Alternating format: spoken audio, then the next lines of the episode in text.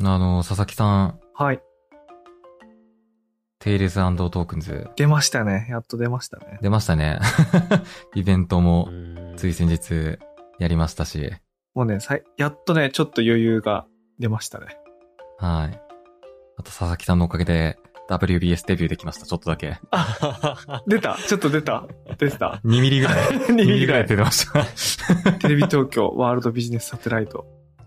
そうですね、ついに来たか、ここまで。個人的には勝手に思ってましたけど。まあそんなのは、確かにいいんですが初。めて出るときってちょっと嬉しいよね。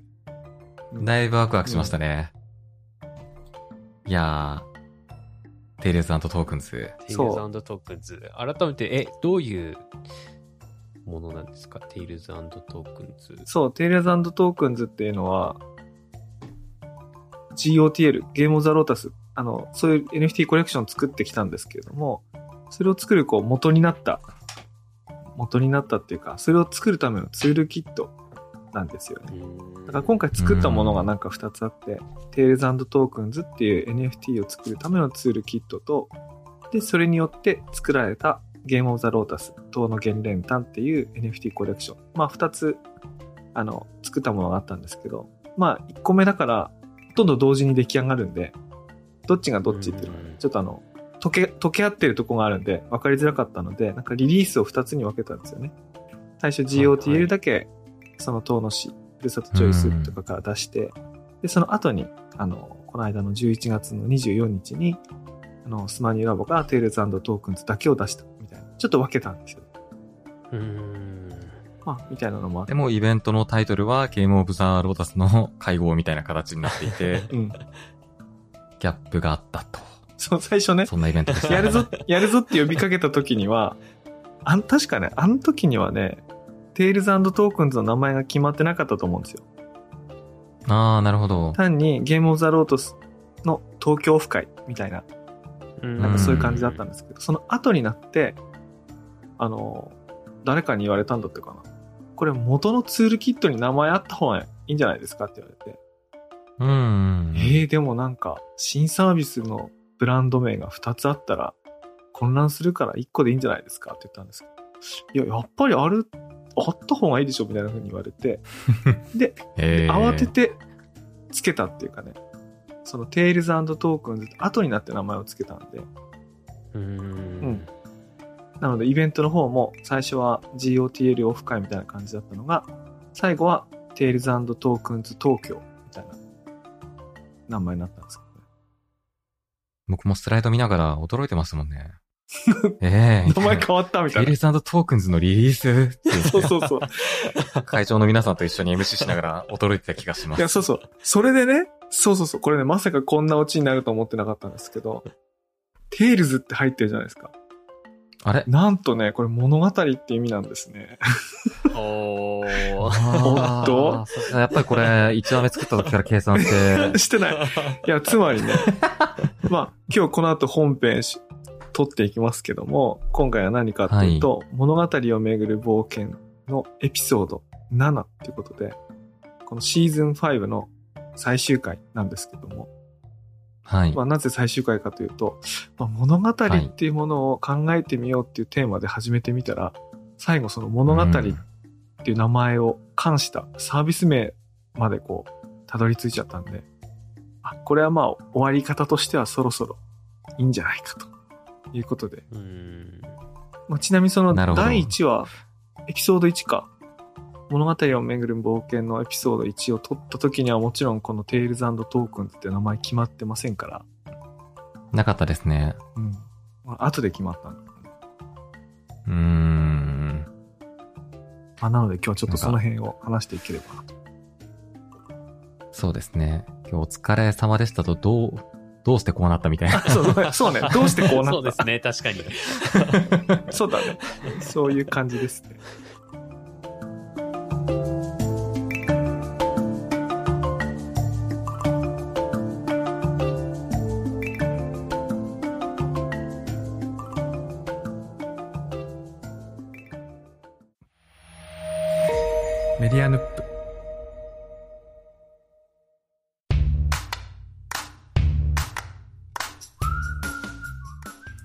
こんばんは、佐々木るです。テレです。宮本です。はい。というわけ T&T ですと。で T&T ね。T&T といえばね T&T、トンネルズトロールズなんですよ。あの、あれ？ロールプレイングゲーム好きからするとね。なんか、最初の方にも話が出てきたような D。あ、D&D じゃなくて、D&D といえば、我々の世界では Dungeons & Dragons のことなんですけども、あ Dungeons & Dragons が出た、多分ね、翌、ほとんど翌年なんですけども、それ、 Tunnels & Trolls っていうね、も別のゲームがあるんですう、ね。別々、もちろんもちろんもちろん、えー、すごい2匹目の土壌をね、トンネルの中に探しに行ったゲームがありましてね。ね、すごい。しかもそれがね、なんか2匹目の土壌にしてはですね、意外と有名タイトルで、日本でもやっぱりグループ SNE のメンバーが、グループ SNE っていうか、安田仁さんが翻訳して、はいはい清はいはい、松みゆはい。きさんとかね、翻訳していて、はいはいはいはいはい、あ。るんですけレども、ジェンドだ。あのーちょっとそれを拝借したわけではないんですけども、拝借したわけではない。結果的に、本当にし、本当にしてないですかね。そう、 Tales & Tokens っていうのがね、うんあの、頭文字を取れば T&T になるので、うん。そんな話もあったわけですが。うん。なんか Game of the Lotus の話始めた時ぐらいからなんかこう、回収がすごいですよね。いや、本当ですね。確かに。回収？の。回収？方からの。なんだっけ、回収って？いや、なんか、こう、いろいろ忍ばせていたものがどんどん回収されていく感じというか、そうね。忍ばせてたのか、何なのかわかんないけど、あのそうで、すね。ゲームの、ゲームっぽい話もあれば、遠野の話もあれば、うん。NFT の話もあれば、みたいなね。そう、グループ SNE の話もあれば、グループ SNE って単語出てくるの2回目ですからね。2回目だね。そうね。はい。あ、しかもグループ SNE に関しては本編関係ないけど、T&T つながりで 翻訳者と、まあ、半ば強引な。なんか僕があとバブリーズが好きっていうだけで出した気が、出したっていうか、そんなこともあったなっていう。いや、でもね、こう、あながちその、なんていうかな、無関係でもなくなったら面白いなと思うのは、この Tales トークンズは、その NFT を作るためのツールキットって言ったんですけど、その、はい。お話とそのトークン、物語とトークンみたいなものなので、まあ、物語っていう形がないものに対して、まあ、トークンって具体的なこう形のあるこうやり取りできたり交換できたりってするその印っていうかね、ものだから、あの、その二つをこうセットでこう作ったり取り扱いやすくするっていうものなので、もしかしたらですよ、その既存のこううん。ゲームタイトル、しかもそのゲームタイトルっていうのは、あの、コンシューマーゲームとかコンピューターゲームみたいな、そういうリッチなグラフィックを持ったやつじゃなくて、あの、テーブルトーク RPG みたいな、なんかこう、コアな設定とか世界観を持ってるような、そのゲームタイトルとか世界観を、なんかそのブロックチェーンとか Web3 とか NFT でなんかやり取りするときに、そういうデジタルコンテンツを作るときにこう使えたりするやつなんですよなるほど。まあ、今回のね、GOTL のやつで言うと、遠野物語の、こう、再創作版っていうかね、現代版みたいなものを、うん。あの、ブロックチェーン、NFT 上で、んこう表現するためのものとして使ってるので、なんかそのゲームの中に出てくるアイテムとか、なんかそのモンスターとか、いろんな英雄みたいなやつを NFT にするみたいなことも、まあできちゃうので、それこそグループ SNE さんが持ってる、作ってるいろんなこう TRPG のタイトルとかを NFT にしますとかね、ブロックチェーンでなんかやりますって言った時にはこう、それに使えないこともないわけですね。うん。あー、T&T で D&D だと。そう。なるほど。まあ、じゃあ、じゃあ D&D 自体はグループ SNE が作ってるわけじゃないけどね。あの、ソードワールド2.0とか SW 2.5とかね。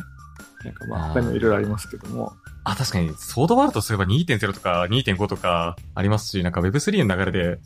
ソードワールド3 3.0みたいな、3みたいな、SW3 みたいな。でしょ？俺ずっとそれ思ってたわけですよ。あの、あの、メディアヌップ第1話から、ずっと。あー、もうその時からこの構想が全部。いや、あのね、聞き返してほしいんですけど、メディアヌップ第1話で TRPG の話始めるときに Web3 絡めるって言ってますから。あー。いや、なんでかっていうとね本当、に？いや、いねや、本当だよ。いや、なんでかっ言ていうとね、ってはいます、言ってはいます。なんでかっていうとね、いや、向いてるんですよ。いや、ブロックチェーンって、その、ブロックチェーンにこうデータを保存するとか記録するっていうのを、で、はいはいはい。その、半永久的に、長期間にわたって、そのデジタルコンテンツを保持するとか、それが実際にこう自分、所有感っていうかね、所有に近い形で自由にやり取りできるって、その保存に関しての特徴あるんだけど、逆に言うと、早いやり取り早いやり取りとかう、んすごい大量の計算をするとか、グラフィックを扱うとかってことに向いてないわけですよね。だから、なんかゲームを全部そのブロックチェーンで作るってそもそも向いてないんだけど、あの、テーブルトークロールプレイングってそれに似たところがあって、あの、なんて言うんだろうな、キャラクターとか、いろんな設定とかっていうのは、ゲームそのものの中で、こう、世界観とかね、うん。モンスターのせあの強さとか、キャラクターとかって設定されてあるんですけど、それのお話を展開するとか、あるいは物語を進行するみたいな、本来であれば、リッチなグラフィックとかなんとかって必要なところを全部人間がやるんですよね。紙とサイコロみたいな道具と、あとそれでできないところは人間がカバーするってやり方でやるんですよ。それってなんかブロックチェーン使ったもの、使うの使い方とすごく相性いいと思ってて。ブロックチェーンってすごい早い計算とか、その大量のやり取りとか大量の計算とかで苦手だから、そこは人間がやればいいんじゃないのペンとかサイコロとか紙に当たるところを NFT とかいろんな FT、あの、データでやれば、あ、なんかそういうのできちゃうんじゃないかなって思った。まあ、いや、でもなんかちょっと、その時、まあ確かに相性いいなと思ったんですけど、うんその、今、ふと思ったのが、あの、クトゥルフ神話 TRPG だけは嫌だなって思って、そうだよ。嫌だよその。固有性が生まれてしまうことの恐怖。嫌だね。あれは、なんか、愛するキャラが狂っていくっていうことの、この苦しさの中にあるから、いや、本当に、キャラ多分捨てれた方がいいんですよ。そう、なんかあの、忘れずに永遠に保存されるの嫌だね。まあ、嫌ですね。永遠に保存されるものが、なんか狂っていくの見るの嫌だよね。いや、それこそなんかこう、それがね、こう、Windows の PC 前にしてるから、ああ、窓に窓にみたいなことになるんだなと思うと、僕は嫌だなと思いますけど、他はすごくいいかなって、思います。そう。まあなんか、気づいてみれば第1話からそんな話をしてたのですが、あの、ちょこのシーズン5の物語をめぐる冒険自体は、あの、過去に6話やってきてまして、最初はエピソード1だと物語をめぐる冒険、ジョっていうことで、あのうん何々物語ってこう、名前がつく、いろんな本とか小説とか、ありますよね。まあ、それをこう、いろんな人に聞いてみたら、もう出るわ出るわ、山ほど、なんとか物語っていうのがこう出てくる。それをちょっとリストアップしてみるとこから始めて。で、エピソード2では、山本さんが大好きな、羊をめぐる冒険の話をしてみようっていうやつで、これ今から覚えばなんでこの話したのかよくわかんない。2回目でそうそう あのね、ただ、物語がなくなった。返したな。そう、ただ単に雑談しただけだ、終わっちゃったんですけども、一応狙いとしては、あの、村上春樹の羊をめぐる冒険っていうのが、ものすごく物語の基本構造、あの、ヒーローズジャーニーとか言うんですけど、英雄が旅立って戻ってくるっていう話の基本構造にすごく似てるので、あの、それを元にして物語の骨組みとか、物語ってどれも一個一個違うように見えるんだけど、大筋のストーリーって結構似通ってるんだよってことをなんか言いたくて、その言うためのこう序盤だったんですけど、あの、それを回収せぬまま、あの、エピソード3ではですね、あの、語りと語りの間にあるものってことで、あの、うん。あの遠野の、遠野で、その活躍してたあの、民文化人類学者の、あの、小雪さんをゲストに招いて、こう、2回にわたって、その、語りあの、物語ることっていうかね、その語りをテーマにこう、おしゃべりするっていうのをこう、この3話、4話っていうふうにこう挟んで。で、その、その話の中でドミニク・チェンさんっていう、あの、研究者、アーティストの方のお名前が出たので、例えば僕が、あの、2018年に小説出版した時の、あの、対談、定談のお相手で、ドミニクさんと撮った録音があったなって思ったんで、思い出したので、それを使って、えっ、と、ちょっと再編集した番組を1個作ったと。これがこう5話目ですね。ナラティブとストーリーの対決っていう。まあ、ここでもこう物語とこう語りみたいなやつがこう出てきて。で、その6話目で Game of the Lotus が出たので裏話っていうのをやりまして、で、今回が Tales & Tokens が出たので裏話ということで、ううんうん。なんかこう、こう無軌道にやってたんですけど、最後は作ったもののご紹介になって、あ、そういえばずっと物語物語のことやってたな、みたいな。はい、そんな。いや、実際にできちゃうっていうことが、本 当あるんだなっていう。そうね、なんか、それしか考えてないと、そ作ったものってそうなるんだなって。なんかん。そういう、そういうことなのかな。しかもこう、別に、ゲームオブザロータスだけで終わるわけでもなく、まだ続くっていうのも、いいですよね。そっか。これのキツールキットになってるから、これを元に他のものも作れていくっていうことなんですかね。そうなんですよ。あの、この間の先週の発表だと、えっ、と、燕三条。これは正確に言うと、新潟県の三条市と燕市のその、あの、一帯のことを燕三条エリアって言ったりするんですけども、そこが第2弾のパートナーになるってこともこう同時に発表をしたんですけれども、あの、そこはこう、 Tales & Tokens このツールキットを使って、そこの地域の、あの、NFT コレクション、NFT プロジェクトをこう立ち上げるっていうことなんですよね。なので、第2弾なんですけども、ちょうどその件で、先、いつだろう。3週間ぐらい、2、3週間ぐらい前にあの、三条市にこう、ちょっと旅行というか視察、出張に行ってきまして。うーん。でね、これがね、面白かったんですよ。ほう。へあのの、新潟は行ったことないな、まず。でも僕もね、新潟はあんまり馴染みがなくて、ええで、今回のこのプロジェクトのお話があって、で、最初オンラインで何度も会議してたんですけど、まあそろそろ、あの、顔合わせして、で、実際その現地のいろんなものを見ようかなと思ってたんですね。で、ただうん僕もなんかあの、バタバタといろいろ開発で忙しくて、あの、詳しいプランを立てられなくて、あの、まあ、とにかくあの、行きますんで、なんか1時間ぐらいご挨拶できたらいいです、みたいな感じで、なんかあんまりこうリクエスト出さなかったんですよ。あの、何時ぐらい空いてますか？みたいな感じにしてたんですけど、そしたらもう、うんあの、豪華丸2日間のアテンドを受けたんですけど、あららららら。もう頭沸騰するぐらい、こう、あの、もう、もう足踏み入れた瞬間から、この、三条市、その、燕三条エリアのこう、いろんなこうインプットを受けたんですけど、もうこれはいいなっねていう、これはもう最高だなっていうのはもう最初の1時間目に訪れまして、ありまして、うんうんえっ、とね、燕の、えっと産業資料館っていうのがあるんですけども、その博物館、ミュージアムに連れてってもらったんですね。で、そこの学芸員さん、あのー斉藤祐介さんって言うんですけども、この学芸員さんが、この地域の産業の物語を1時間半にわたってこう語り始めたんですよ。えで、これ全然ね、リクエストしてない。んですよ。そのあと、 Tales & Tokens だとかってそういうの一切言ってなくて、で、燕三条っていうと、一般にこう、刃物とか、この鋳物とか、金属加工とかで有名な町なので、まあ、そこの、えっと、産業資料館に行くって言ったら、いわゆるそういうプロダクトのまあ展示されてて、まあ、すごい立派なものがあるなっていうふうに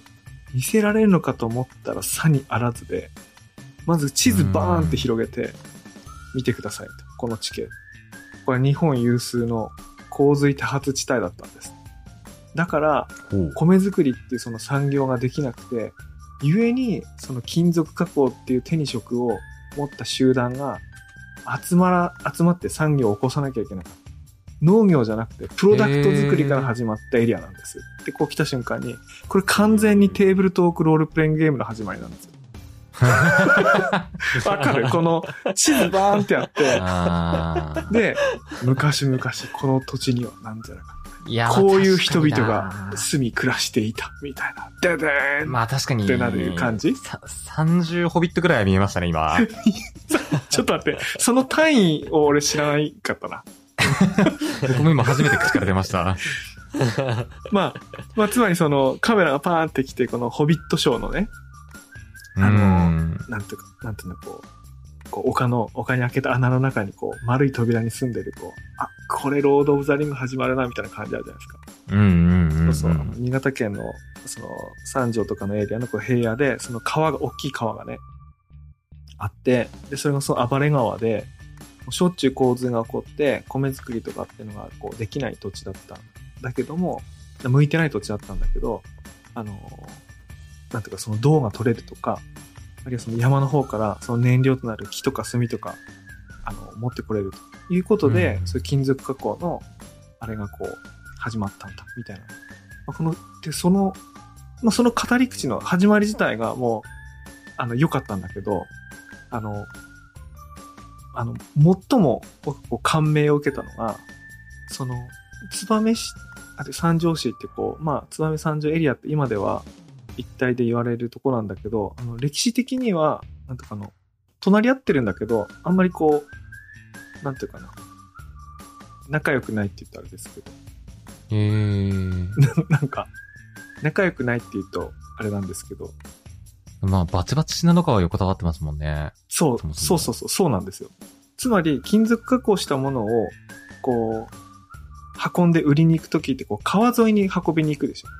だから、あのうんうん隣り合ってるところっていうのは必ずしも近いと限らなくて、むしろ、か大きな川に橋かけるの大変だから、その、かかってなくて、その、川沿いのところの方が交流が多くて、で歴史的にはその、うん橋がかかってとか、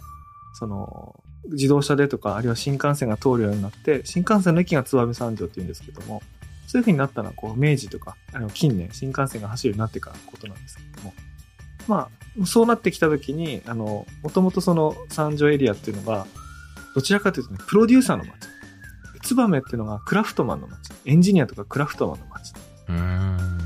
だそうなんです。で、なんかあの、なんかプロダクト作るって言ったら、その、面白いアイディアを持って、それを売り込んでいくプロデューサーも大大事だし、それを本当にその技術でしっかりと作るエンジニアとかクラフトマン、どっちも大事ですよね。でも、なんかこう、うまくいかない時って、会社でもそうですよね。なんか営業が悪いから売れないんだとか、開発が悪いから売れないんだとか、なんか、おなんかお互い責任転嫁するようなことありますよね。で、なんかその、で、どでどちらかというと、その、プロデューサーの方が外に出ていくから、あの、派手派手しく見えたり、なんか自分たちが作ってる、うんなんかあいつらいい生活してるみたいな。なんかわかんないけど、事実かどうかわかんなくても、そう見えちゃう時って、あの、現代にもありますよね。会社の中にもなんかそういうのあると思うんですけど、なんかそういう個性がある、まあ街だそうなんですね。で、僕そこの出身じゃないから、いかにも知ってるように言うのをちょっと今、あれだなと思いつつ、まあ、ちょっとあの簡略化して喋ってるんですけど、まあ何に感銘を受けたかっていうと、あの、つまり、その学芸員さん、斉藤祐介さんがそこでおっしゃってることっていうのは、自分がこういう博物館を通じて、こう、良いプロダクトとか、歴史とか、なんとかを話すことを通じて、やりたいことっていうのは、この時に仲が良くなかったりするような二つのエリアが、実はこ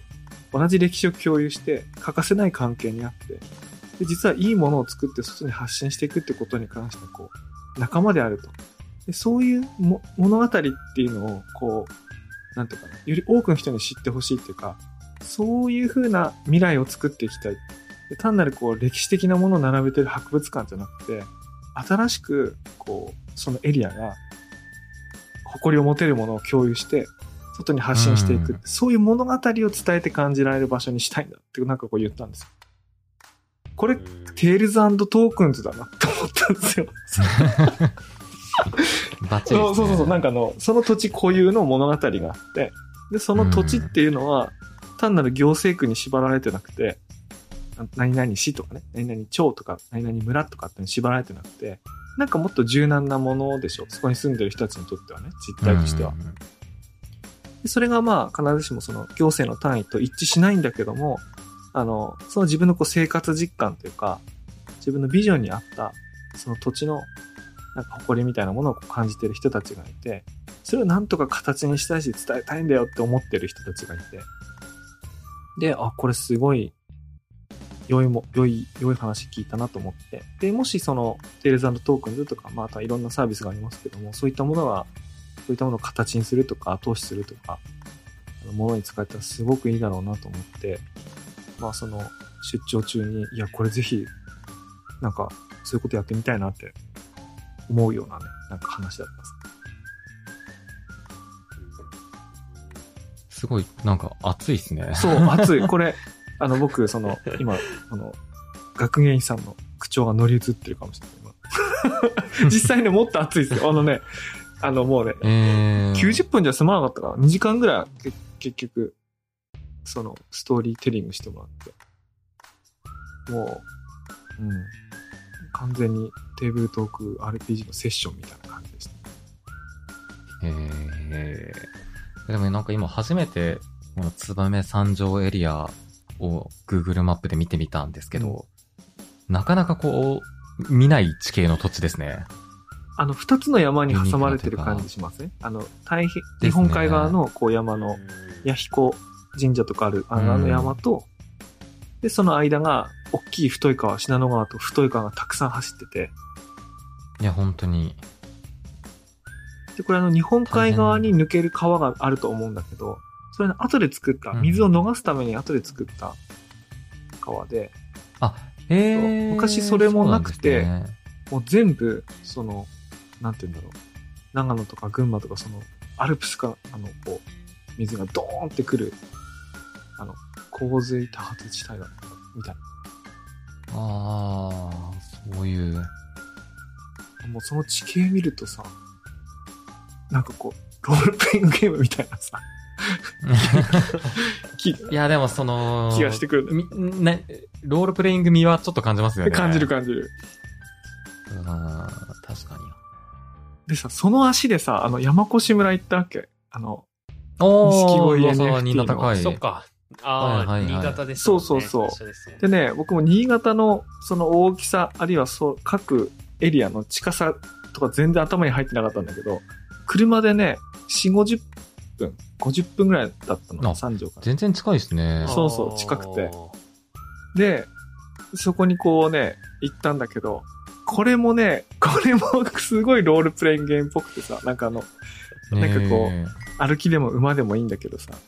あの、第二の村とかに行くときってさ、なんかこう、偏僻なちっちゃい村とかあるじゃん。なんかえまあまあ、そうですね、大体。そうそうそう。大体は。そう、それですごく、あの、山の中ガーって登っていって、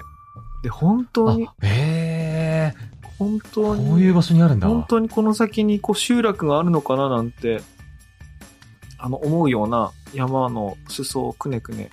行ったんですけど、あの、すごくこう、なんとか山の中に突然こう街がこう現れる感じで、なんかね、マチュピマチュピチこれす、ごいなあ、僕行ったことないけど、ああ、マチュピチにいるような感じ。うんそんな突然出てくる感じなんですね。突然出てきて、しかも、あの、なんていうか、棚田があって、あの、お家もたくさんあってとかだから、あの、すごい、こう、綺麗なんですよ。で、なんとかな。あの、植林した？例えば杉とかガーって植林した山って、もう、全部等間隔でガーって杉が生えてる山の風景って、あるでしょ。あの、遠野でも、はいはいはい、はい。あの町の近くは結構そういう山なんだけど、山越村の山はもう全部こう、そういう杉全部植林しましたみたいな山じゃなくて、いろんな種類の木がたくさん生えてるから、ちょうど秋の、この間だったんで、あの、紅葉の季節に行ったんで、もう一本一本の木とか葉の色が全部違って、で、それがこう山肌に沿って車をこうくねくねくねくね行くから、もうなんていうかもう、万華鏡みたいなさ、こう、赤とか黄色とか。かのこうパノラマがこう、で、しかもそこにこう街とか人が住んでるとか見えるみたいな。うーん。すごい美しいところでしたね。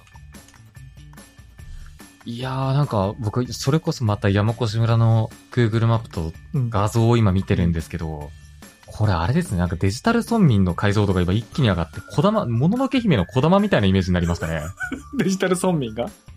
デジタル村民が。ちょっとなんかちょっとデジタル村小玉みや、いやなんかここのエリアにいるであろうデジタル村民なる架空の生き物っ。て考えたときうに、ん。すごい小玉っぽいイメージがフィットするなと思って。いやー、わ、なんかね、ちょっとわかるのがね、僕その、いわゆる NFT 持ってるからデジタル村民なんですけど、あの、はい。山古志村のデジタル村民が山古志村に行った時に、それが初めてであっても、ただいまって言うみたいなね。こう、うんあの、帰省？あの、初めてなのにただいまっていう、まあ、みたいな言いたくなるんだよとかって言言ってて、で、実際そういう人たちもいたんですけど、あの、その気持ちがね、ほんとよく分かって、で、なんで分かったかっていうと、あの、それってこう NFT ずっと持ってて普段 Discord に入ってて、でやっと山越村に行けたから、ただいまって感覚がするのかなと思ってたんですよ。で、それはね、半分本当。そこまで半分本当なんですけど、残り半分は、あの、本当に日本の原風景みたいなのが残ってるから、NFT とか関係なく、あ、こう、こう、なんか昔どっかで見たような気がする。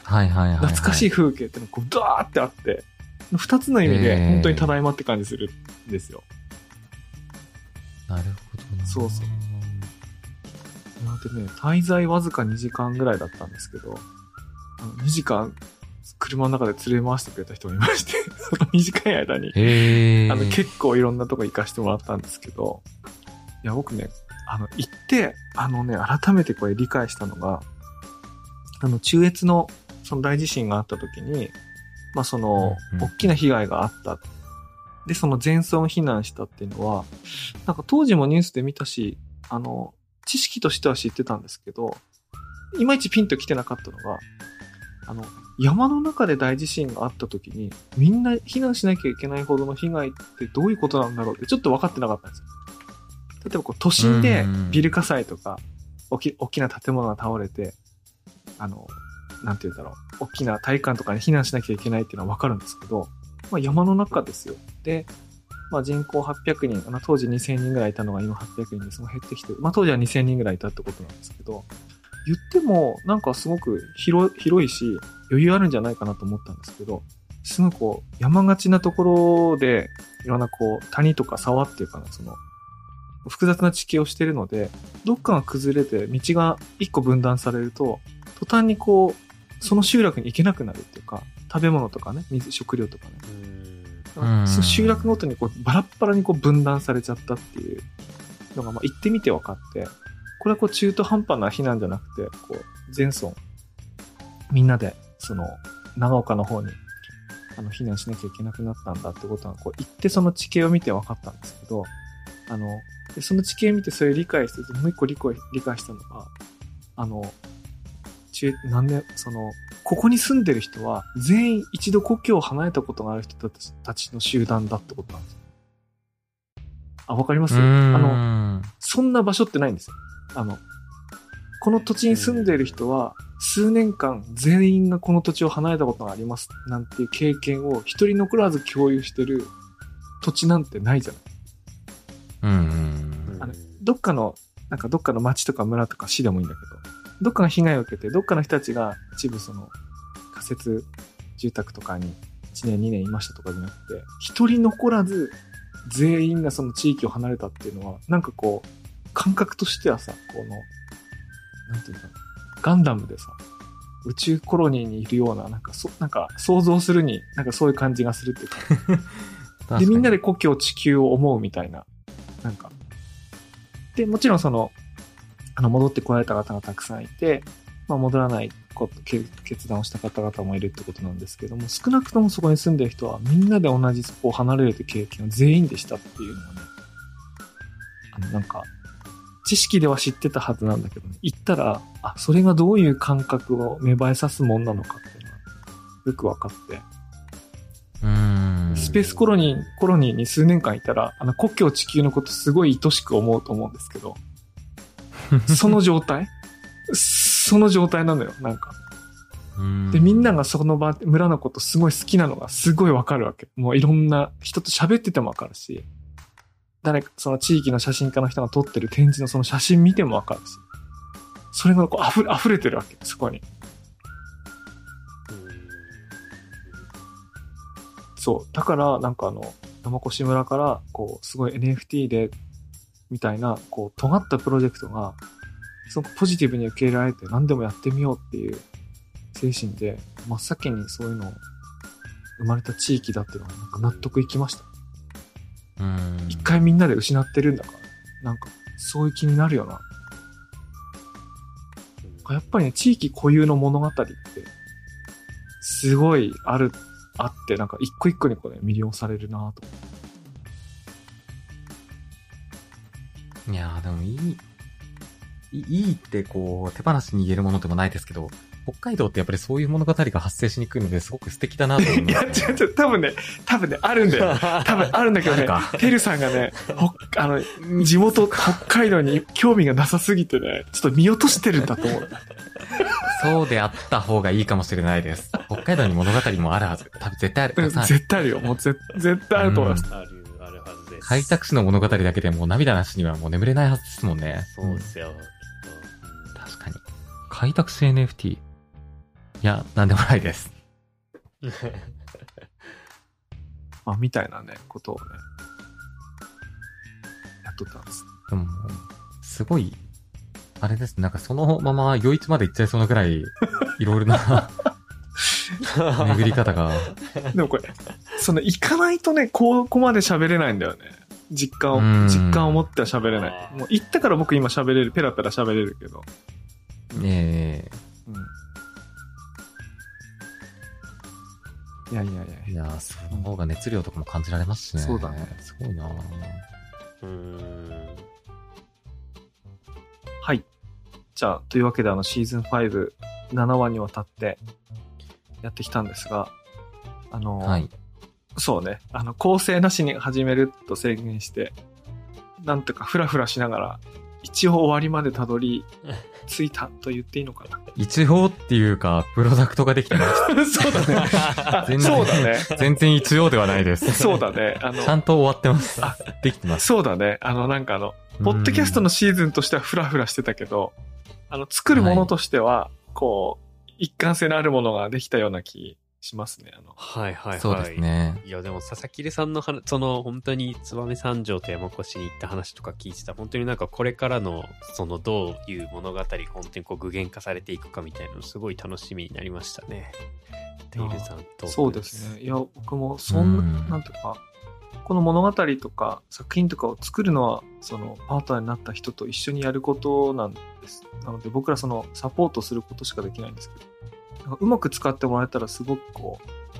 う、ね、楽しい、このことになるかなと思ってますね。あと、あれですね、ゲームオブザロータスに関わった人が、遠野に行った時の感想をそういう熱量で聞きたいですね。本当にそうっすね。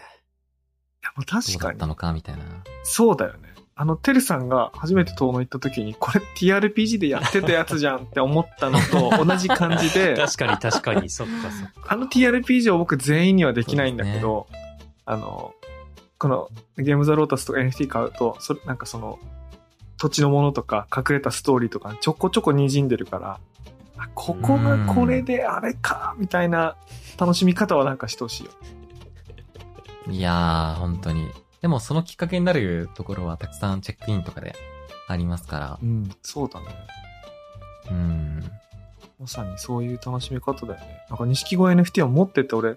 10ヶ月越しで、11ヶ月越しとかでこう、現地訪問して、これがあれでこれはいはかーってなってたもん俺。